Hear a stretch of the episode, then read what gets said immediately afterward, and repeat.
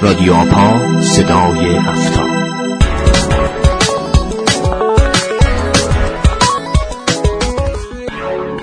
به نام خدا سلام. با قسمت دیگری از رادیو آپا و جدیدترین اخبار امنیت فضای تبادل اطلاعات با شما رادیو آپا کاری از مرکز تخصصی آپای دانشگاه صنعتی اصفهان.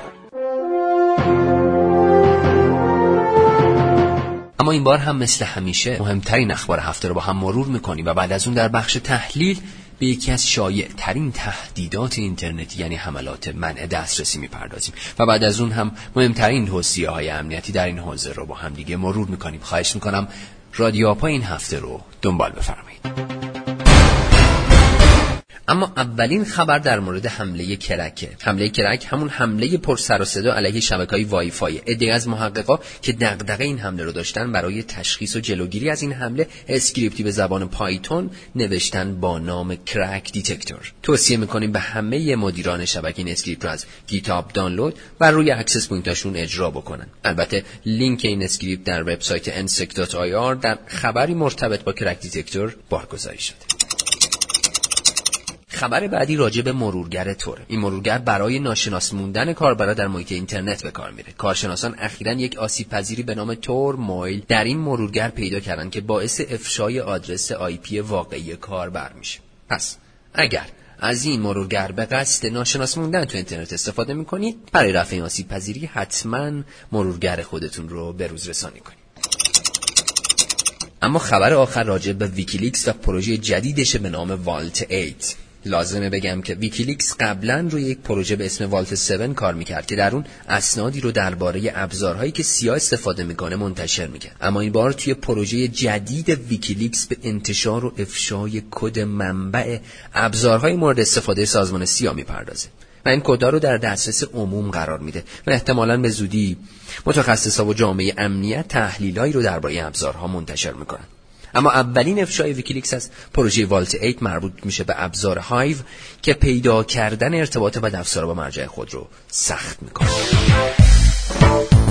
اما قبل از اینکه وارد بخش تحلیل و حملات DDoS بشیم یه تشکری داشته باشیم از برگزار کنندگان نمایشگاه صنعت بومی سایبری. چهارمین دوره نمایشگاه هفته گذشته در نمایشگاه بین‌المللی تهران برگزار شد با حضور بیش از هفتاد شرکت پیشرو افتای کشور. فوق‌العاده بود آخرین دستاورد این شرکت ها امیدواریم که در قسمت های آینده رادیو آپا بتونیم با این محصولات بیشتر و بیشتر آشنا بشیم. اما میریم برمیگردیم بخش تحلیل حملات دیداس و فرهاد بینا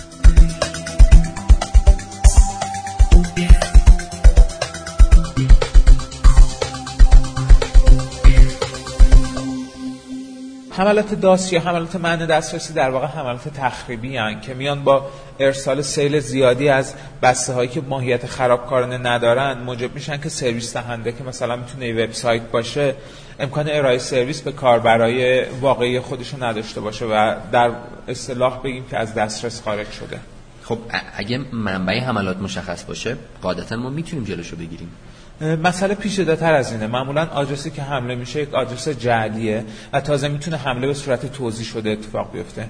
حملات من دسترسی توضیح شده یا حملات دیداس حملاتی هن که تعداد زیادی ماشین تو چندین لایه به یک هدف مشخص حمله می‌کنن و اون رو از دسترس خارج می‌کنن. مهاجم چه شکلی کار انجام میده؟ در واقع چه شکلی این تعداد دستگاه رو به کنترل خودش در میاره؟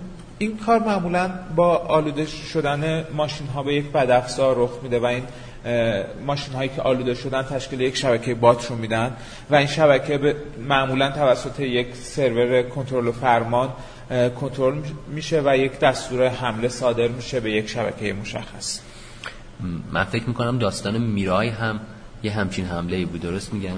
دقیقا میرای هم اومد با استفاده از ابزارهای اینترنت اشیا یک شبکه بات بزرگ رو تشکیل داد و توی یکی از حملاتش تونست با 100 هزار دستگاه نرخ حمله یک و دو دهم ترابیت بر ثانیه رو انجام بده و یک حمله بسیار بزرگ توی حوزه دیداس بود و یک رکورد شکنی خیلی بزرگ.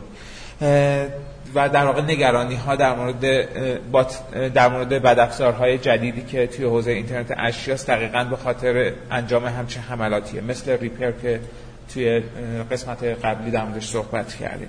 اما ماجرا فقط حملات بزرگ نیستن. در واقع باید بگم که بیش از 2800 حمله داس و دیداس توی اینترنت روزانه رخ میده. عجب آمار عجیب غریبی. این آمار چه شکلی به دست اومده؟ گروهی از محققا دادایی از سرویس های مختلف محافظت در برابر دیداس هانیپاتا و پلتفرم های اندازه‌گیری دی ان جمع کردن.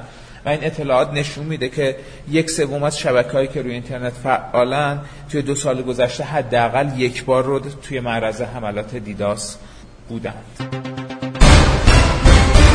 خب عجب داستان پیچیده این حملات دیداس. خب آقا چیکار باید کرد؟ راهکارهای و ابزارهایی وجود داره برای حفاظت از سرویس ها و شبکه ها در مقابل حملات دیداس.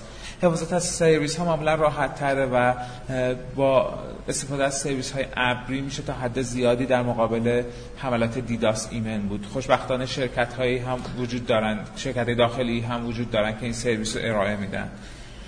اما چالش اصلی حفاظت از شبکه هاست خب به عنوان یه مدیر شبکه چه تمهیدات رو باید در نظر بگیریم برای حداقل پیشگیری از حملات دیداس نکته خوبیه گفتی. برای پیشگیری از حملات دیداس طراحی درست شبکه با افزونگی مناسب می‌تونه خیلی کمک کنه و همینطور لحاظ کردن امنیت پایه روی تجهیزات و همینطور فعال کردن حداقل سرویس ها روی یک ماشین و نصب موقع وصله های امنیتی همینطور کنترل درست روی ترافیک ورودی و خروجیمون.